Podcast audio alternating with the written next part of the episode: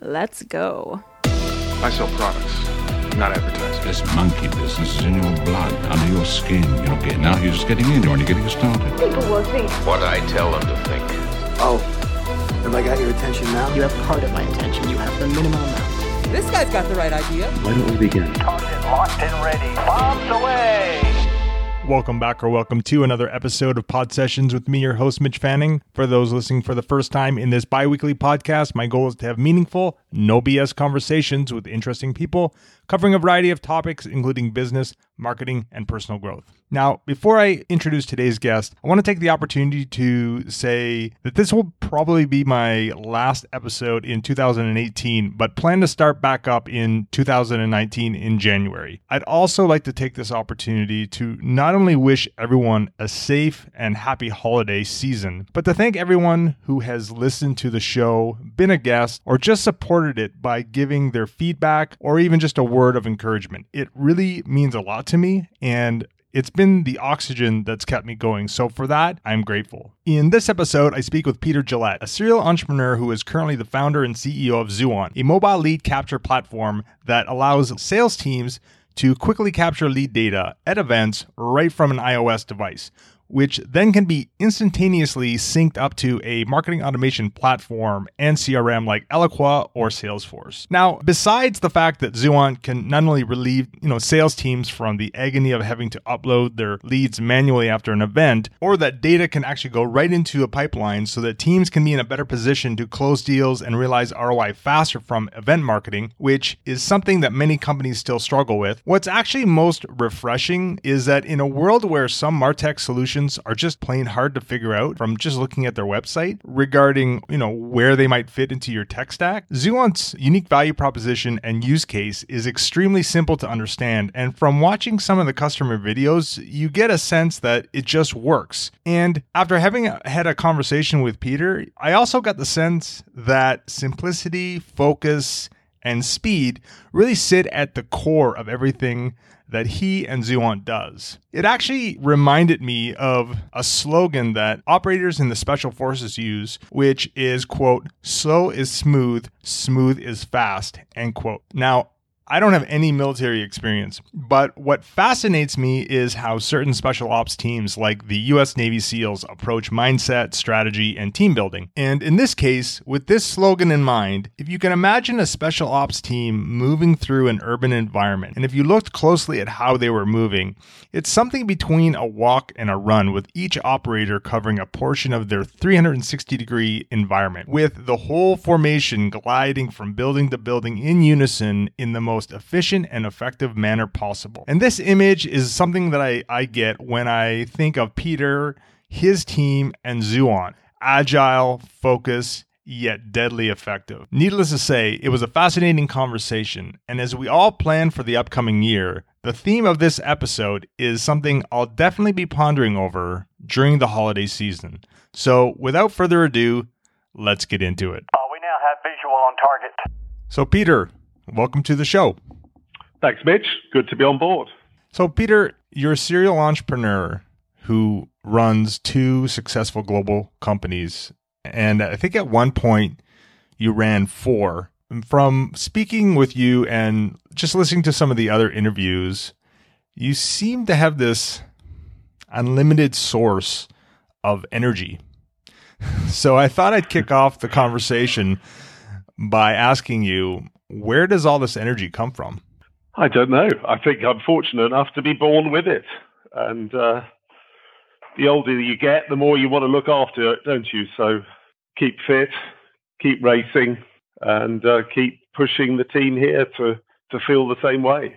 So there's no like pill that you're taking uh, that no one is aware of. But in all seriousness, how do you manage your, your time or, or deal with overwhelm? And, and I, it almost feels like you do it better than most. Um, certainly, I'm a fan of the old business time system. So, sort of, always used to take myself off for training on some of those courses. I think it was a Danish system that was originally developed, and, and we just kept that going because we're all digitally obsessed, aren't we? And there are just some things that it's, I think it's good to have a have a system like that so you can sit down without your phone in the morning and list out the things, you know, the A time specials, the, the things, the priorities that just absolutely must happen today, uh, the other things you'd like to do, and then always just keep pushing the, the unimportant items further back. And, I, you know, we're all different. I, you know, I'm a, I'm an early person, like to get up early, particularly in the summer when it's, when it's quiet and, uh, get your thoughts together, get your plans, get any of those articles written, that sort of thing before breakfast. Then maybe a little training run, and then uh, hit the office by sort of half past nine, 10 a.m., knowing that the whole day is already organized. So I can just cruise from there and, and enjoy it.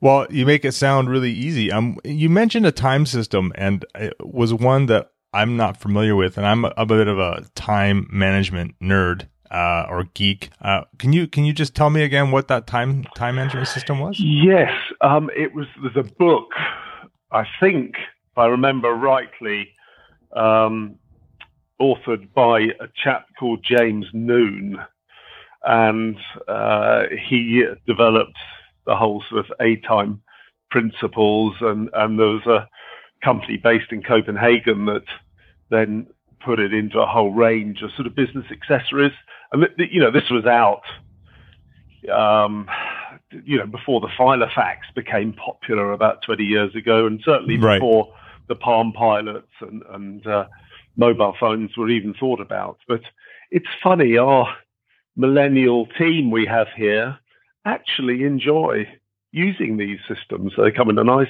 leather bound uh, mini um, sort of book format with interchangeable pages, and uh, it, it's. I think they find it refreshing to have have pen and paper and keep notes, and and then record to digital where you need to. So, although I love tech, and we all love tech here, actually, it's a it's a nice counterpoint, I think, in the day.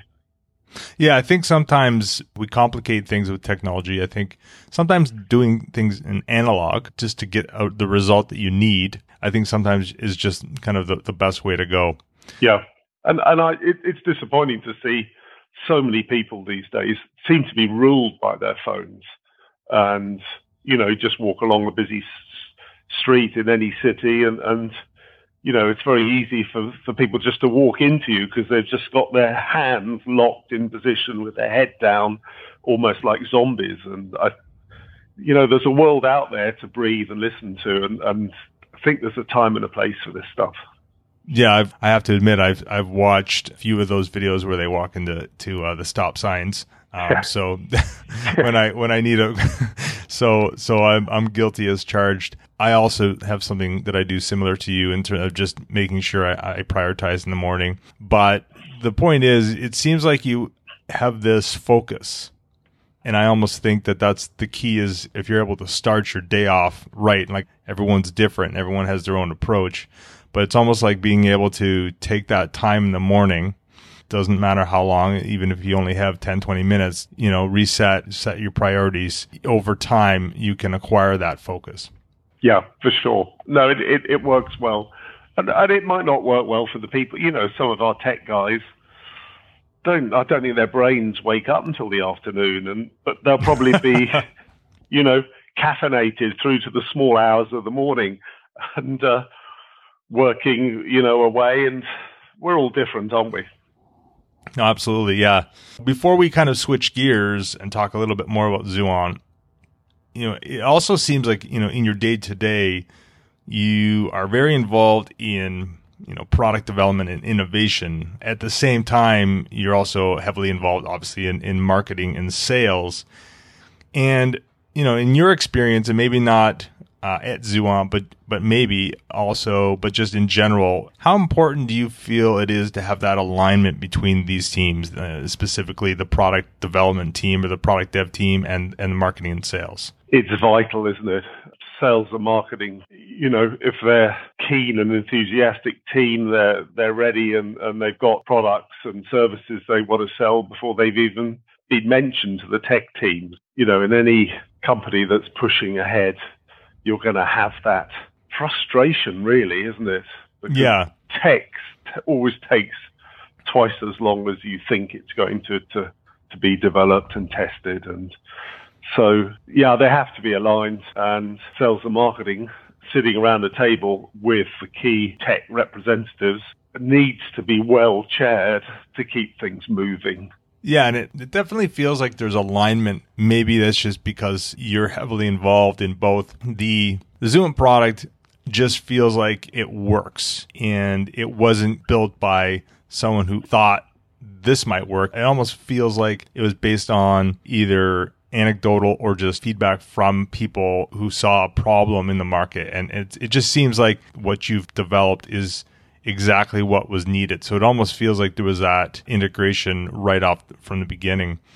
The the other thing I wanted to ask you before we again we talk about product and get into the weeds on that is you know obviously seeing as you're headquartered in the UK but have locations in North America I'm just curious to get your take on how you feel the European or UK tech or even business scene differs from the one in, in North America.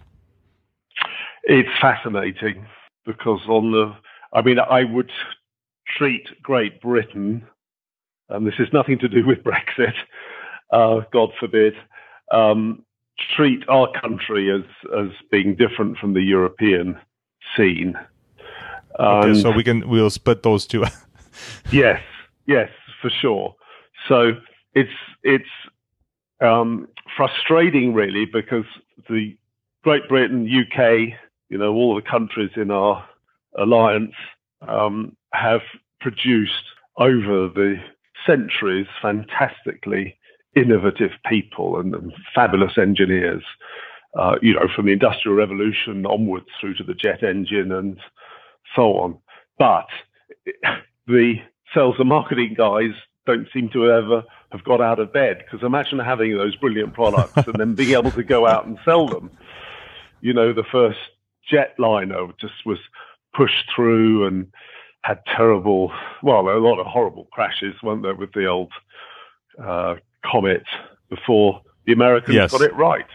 So, um, that's that that is a frustration, but there are still very talented people over here, and um, at the same time, we look to the US, certainly in the marketing world, especially for um, you know that leadership. I mean, direct marketing uh, was was invented and developed in the US, you know, ten years before we really got going in Europe, then if we're talking about that, the wider continent. Um, and I think, you know, the, the same is true of um, uh, CRM systems, um, marketing automation. So that, that leadership is, is clearly there. And uh, so it is still the case that Europe's 10 years behind, I think, in, in really embracing these, these systems and, uh, and you know being able to to sell into that market. So for us in the UK, we've got the technicians; they're super guys. I'm talking about Zuant now, but our market is in the US, and the timing is good because these days with phone and web meetings and Skype, you know, you can be next door to someone uh, communicating and doing business just as easily as if you were literally just down the road. So that's changed, and that gives us a, a good opportunity. So, traveling five hours from London to Boston to uh, go to an event is just as easy as the five or six hours it takes to get to Dubai um, for some Middle Eastern events. And uh, so it gives the UK a really good strategic advantage being between these two land masses, I think, and the, and the way the business is developing. Well, you definitely have the pod on, in Heathrow, so that's something that's I don't think Toronto has. Toronto Airport has, so you're you're you're definitely ahead of us there. We love the pod.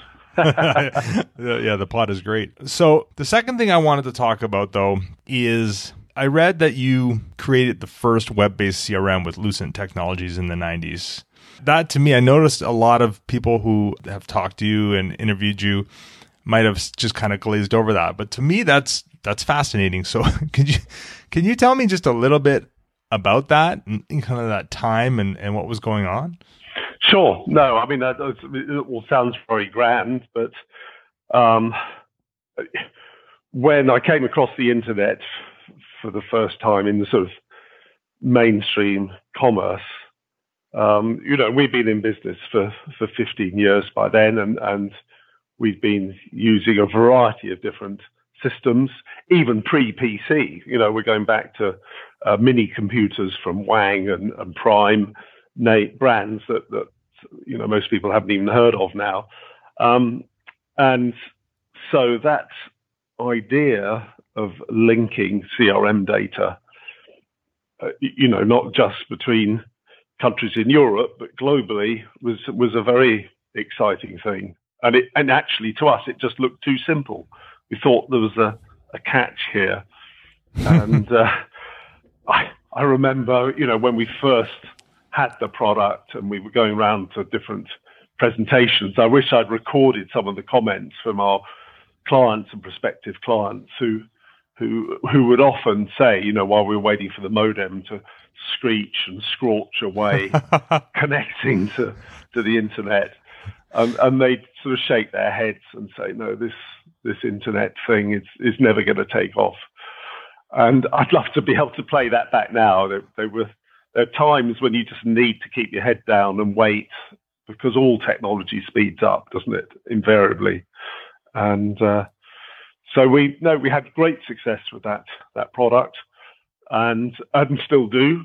It's just evolved over the last 25 years now, I suppose. And um, we've had clients using that system for, you know, some of them still for 20 years now. So it goes on being developed. Um, and it goes back to that earlier point. If we'd been a bit more outgoing about marketing it at the time, um, it could have been a, a strong contender alongside Salesforce, which hadn't even been thought of in those days. No, absolutely. That's what I was thinking. I mean, it was first. So when I first read that, that was immediately what I had thought. So I, I, I have to stay with this for a little bit. So a couple things. I can just imagine, you know, the modem, you know, kind of trying to connect, and you guys, no, wait, no, we've got something good for you. We just we have to connect. So that was that's, and and the second is so I'm going to ask just a really maybe silly question, but at that point, was it trying to connect their in-house contact database with what you had, or would they have had to somehow import it into kind of the web-based version that you had at that time? Well, it was really a suite of services that were linked to, to the system, and uh, it would be you know, some of our, our, international clients, they had data on all sorts of different systems in different countries right. for, for the sales teams and, and marketing teams. And uh, so they, it was a case of importing spreadsheets, downloading data. So it was replacing local, disorganized, so-called CRM systems, importing it all into this one giant uh, global system and then providing a service to, to map it to a D&B database to make sure the addresses were right and uh, add SIC codes and, you know, just help them visualize the percentage of the market that they were um, dealing with already and maybe gave you a strategy to import more data to target more people faster. Uh, so it was it was not just a web-based CRM system now known as a cloud uh, CRM. It, it, right. had all these other services that, that were connected to, to it to improve sales fitness of business to business giants. That that was the whole plan, and it goes back to my earlier point. One of the reasons we stalled is it's very different, difficult outside the US with a sales or marketing product to compete with the scale that's available in the US. I mean, Salesforce didn't really t- get going outside the US for, for many years. Right, until exactly. it got to that uh, tipping point, and then off it goes, you know. Um, and central HQs of, of companies will say, no, we're going to roll out Salesforce globally. And, and two or three of our major clients who were quite happy running our system uh, moved to Salesforce because it was that what we used to call the IBM decision. No one got fired for for installing IBM. Yeah, Well, yeah, now exactly. it's the same for Salesforce, isn't it? So it's it is difficult, and you learn from your mistakes. And our Zuant product is, although it's designed in the UK, it's delivered in the US. It's all configured for the US. We support it in the US, and 80% of our business is in the US.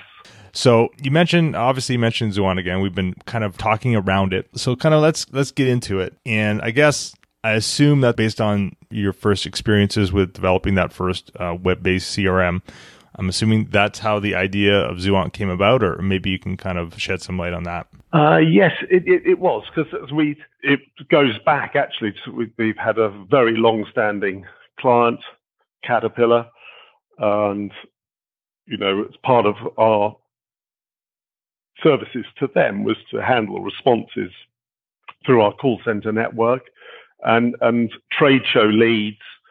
uh, In those days, was literally a cardboard box that someone from DHL had to pick up each night, full of handwritten lead forms and business cards that were meant to be stapled, but they cut, cut loose. And we had the unenviable job of trying to pull that data together and, and type it in and distribute the leads to dealers. So that that was what triggered the original process. The precursor to Zuant was a tablet PC based version of our uh, cloud CRM. So as someone came onto the booth, you could look up their name and contact details, and if you knew them already, update those records, and uh, you know remove the pen and paper approach completely. And that was pretty successful. But when the iPad came out, we suddenly went, bingo! This is this is a much better piece of hardware and, and system to use. So we hopped over from Microsoft to Apple and and haven't looked back. It's been been a terrific platform, a very stable platform as well to to develop on. And I think for the the scale now, the number of leads we process across, you know, around the world, um, just on a weekly basis, you know, thousands of them for different clients. It's we'd be dead if it wasn't 100% reliable. So that's tempting fate, but the, Yeah. the, the tech platform, our tech guys have said, no, we need to do this right. We need to do this right. We need to delay. It has to be perfect. And uh, I, I, I know inside myself, however frustrating it is, that they are correct. So, in your words, let's just talk about Zuant. Tell me a little bit about it. You know, obviously we've just gone through the problem that that you uncovered, and so let's talk more about the solution and, and kind of some of the use cases. Sure. I mean, once again, ironically, the trade show industry, from a marketing and, and, and sales point of view, and I still don't really understand this, is so old fashioned in that you'll have event managers that build fabulous looking booths, spend a million dollars at some of the bigger shows. And, you know, as long as the CEO and his wife love the look of it, you know, job done. They're happy, and off they go Yeah. and, and, and go to the next show. And and there's no one really responsible to say, well, what's the ROI? You know, let's look at the leads. Why do we invest millions in that show? What what have we got out of it? So there's that market is still evolving, which is, you know, why it's such a good catalyst and a and an untapped market for for Zuant um, to to make sure that those leads are captured very quickly. And from our experience with marketing automation systems and partners like Eloqua, for instance, uh, their whole thing is making sure that if someone goes to your website, you get an instant response. If someone wants to buy something, you're connected quickly through to the salespeople. Why on earth shouldn't that be the, true in a trade show? Because if someone takes the trouble to fly to a show and go to your booth, you at least should have the courtesy of knowing who they are if you've they're a customer already, or if you don't know them, right, let's find out a little bit more about you and follow up really quickly. So we're just that digital connection. And once again, ironically, we're, we're mainly collecting, connecting into Salesforce.com, but also other marketing automation and other CRM platforms, and of course to our own for those clients still using our CRM system. So that's developed very nicely. And the beauty of it is it gives the salespeople that are working at these shows a taste of Zuant and what they can do just on their smartphones. So um, that then takes us into the whole area of everyday uh, functionality for salespeople on the road, having meetings, using Zuant with all their marketing collateral on a phone connected to a TV to present and always have the latest information to present. And then after the meeting, sitting in their car, scanning some business cards in, sending the thank you emails, knowing that that will happen automatically in the CRM in the background because we're connecting. So it's all about high speed data processing from these mobile devices. That's that's our niche, uh, which which works really well for us, and it really helps sales performance, of course. Yeah, and that's the thing. When I looked at Zuant and I looked at some of the videos on your site, it solves a, a specific use case. I just got it. It was simple. And I kept hearing over and over simple, easy to use, reliable, better. And, and again, as a marketer, uh, completely got that, uh, you know, it integrates right with getting automation and or Salesforce so that they can either be followed up on or nurtured. It, it's one of those things where, you know, it was like refreshing not to have to kind of figure out, okay, what is this thing and how to talk to somebody. Immediately i got it. I saw i saw the the use case. I saw the the the benefit of it.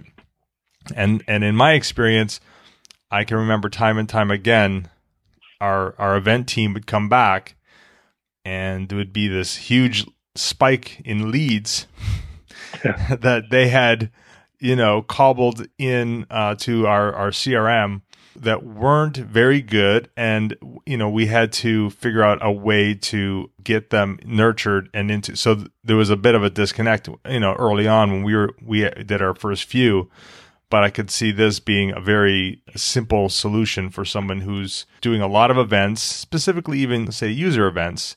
Yeah. And they want that engagement. They want somebody in. They they want to continue that relationship. To me, Zuant is honestly a, a no brainer in that respect. Now, one of your articles you wrote back in, I think it was August 2017, you made the comment that trade shows were back in vogue. And so I'm just curious, you know, why do you think that that is? And maybe, you know, what, what do you think makes a good event? Okay. I mean, those are two big questions, aren't they? I, I think we've noticed just in the last few years how different selling is and the it, you know, the old days, and I'm not going back to the Mad Men agency days of, of all day entertainment and a, and a lot of drinking and, and some fabulous lunches. But even more recently, you know, it would involve a flight to see a client and a, a meeting for a couple of hours and maybe a lunch as an afterthought in their canteen and, and then you'd head back. But you get to know those people face to face and have time to you know talk about other interests and and it's a joy an enjoyable exercise and it's very rare now that we even meet our clients and so it's all about phone calls conference calls web meetings and uh, so you know we're looking to bring video in to bring back that sort of personality that that we now miss from uh, those sort of modern channels. So it's a long way round to say that's, I think, why trade shows and events are back in business in, in a in a major way because it is a rare opportunity to actually meet uh, your customers and prospects face to face and have a discussion. And if you have got good CRM data, you can have whole different programs running for your VIPs and have other events running in the cities where you're exhibiting um, to interface with um, those those prospects and customers. So I think that's that's that's really the reason it it, it puts that face to face excitement back into doing business that that's been lost elsewhere. I agree. I've seen it too. And I mean, I think that's one of the reasons why a lot of people are creating these user conferences because it's put, bringing all the their users, you know, bringing that community together and making that that stronger connection between the company and putting that kind of human face, you know, from the company in front of the people and, and really building and, and nurturing and uh, nurturing that that community. Uh, kind of as we come into into a smooth landing here, there's usually a couple questions that I ask everyone at the end. Uh, but before we get, get into that, you know, one of the things when I was doing my my homework on you, I, I noticed there was this and I've I've almost heard it in the conversation a few times, and we've alluded to it. I've noticed that there's this pattern of speed. Uh, you know, for example, and obviously, you know, you look at your name, for example, Zuant. It comes from the Anglo-Norman word meaning light and fast. Uh, I think one of your articles that you did, you had mentioned that one of your favorite Stephen uh, Steve McQueen uh, quotes uh, was, you know, quote, "Racing is life anything before or after that is just waiting end quote. And yeah. uh, in, in one other article you it was we were it was around the idea about being a fast follower regarding uh, product innovation. And you quoted that you know quote if you're going to be a fast follower speed is paramount. Otherwise your market opportunity will diminish as you move ahead end quote. So I guess the question I'm I'm asking is, am I just imagining this, or in your mind is is speed a big factor in the importance of creating that business momentum or, or kind of business success? Um, no, it, it, it's definitely part of the the, uh, culture, and, and, very selfishly, it's, it's because motorsport and uh, motor motor racing has always been a passion of mine from an early age, and uh, it, and it and it brings us a lot of automotive clients as well who in, enjoy that, and and uh, so yeah, we we get involved with clients if we're doing customer entertainment and so on at, at, at different sports events, and, and have done that through through the years. And indeed, the Zuant brand um, comes from our company called High Performance Software. So you can't get away from performance and speed and you know the analogies just work really well whether you're looking to get more enthusiasm and productivity from your team, whether on the account management side or the technical side. You know, as humans, we could always work faster and more productively. There's so much time wasted, um, isn't there? That you know you just see day to day. So if you can just harness that um, then you can work hard, play hard. So I'm not suggesting this is all just for making sure that uh, the team is, is glued to their desk, working really hard. It's not. It's just a way of life. And we were talking earlier about technical developments. Well, you look at the the motorsport world, Formula One especially. You know, those guys now have to design and develop the cars. The last Grand Prix was last weekend in Abu Dhabi. They'll be testing by first week in March with whole new vehicles. Um, you know, some of those teams, just to field two cars, will have a thousand engineers and employees working really? on that. It's just absolutely outstanding.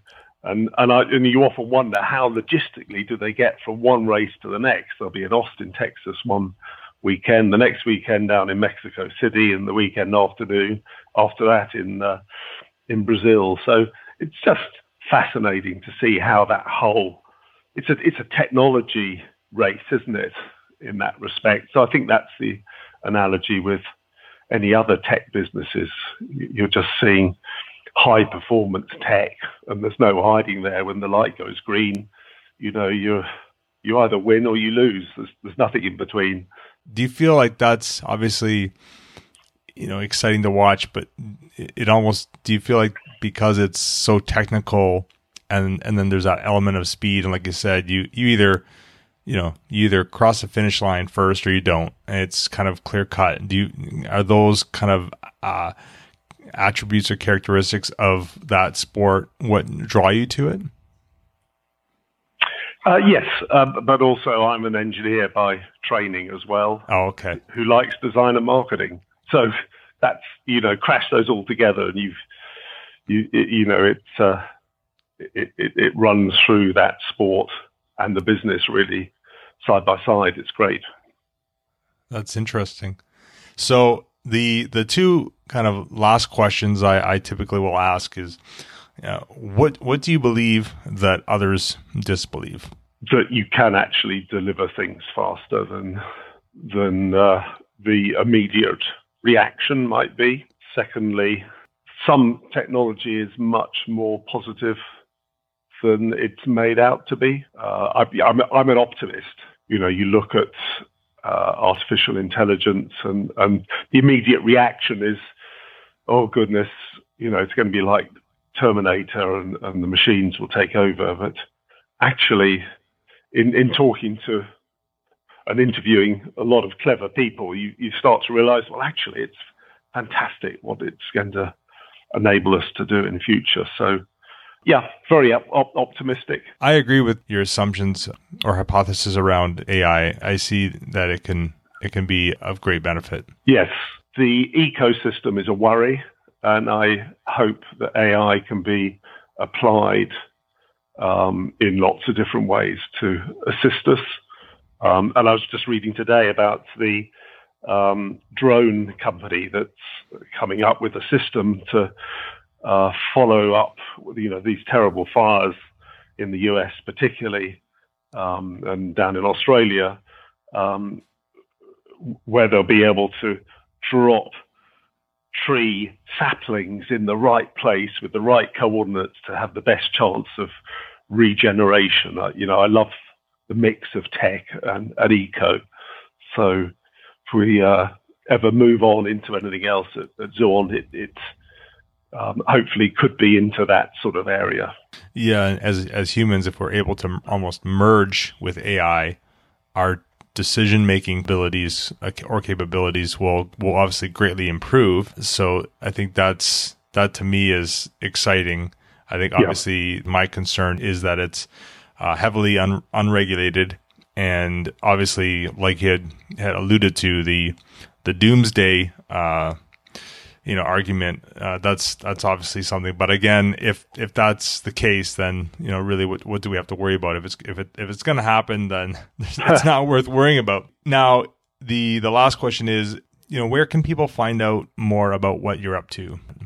Um, well you know classically of course zuant.com uh, okay. we keep certainly the, the blog up to date with all sorts of features and articles and interviews with people. So, so that's interesting. And um, if anyone registers an interest on our, our website, then um, we'll, we'll keep them up to date on developments. Um, and then we'd soon be at our big show. So we exhibit at ExhibitorLive in Vegas at the end of February, um, which is a you know a classic trade show where that whole uh, exhibitor community gets together, and that's always very successful for us and, and our opportunity to meet our clients. So, you know, we're practicing what we preach in that respect. Well, Peter, once again, thank you so much for taking the time to join me today. It was really great. No, that's a pleasure, Mitch. Thank you very much for inviting me. Well, that's it for this session. For those of you who made it this far, Thank you so much. Quick reminder the show notes will be available on my website at mitchellfanning.com. And at this stage of the game, I really only have two small requests. Number one, I'd really love to get your feedback. And you can do that by either going to iTunes and leaving a review or contacting me via email or social. Just use the hashtag MitchCast. Again, all of this can be found on my website. Because, like I said before, it's really going to be your feedback that's going to give me the oxygen to keep me going in the early stages and to improve the show. Because ultimately, I want this to be something that you'll also get value from. Last but not least, if you know somebody who might be interested in being a guest on the show, please reach out and let me know as well. That's it, that's all. Until next time, thank you so much.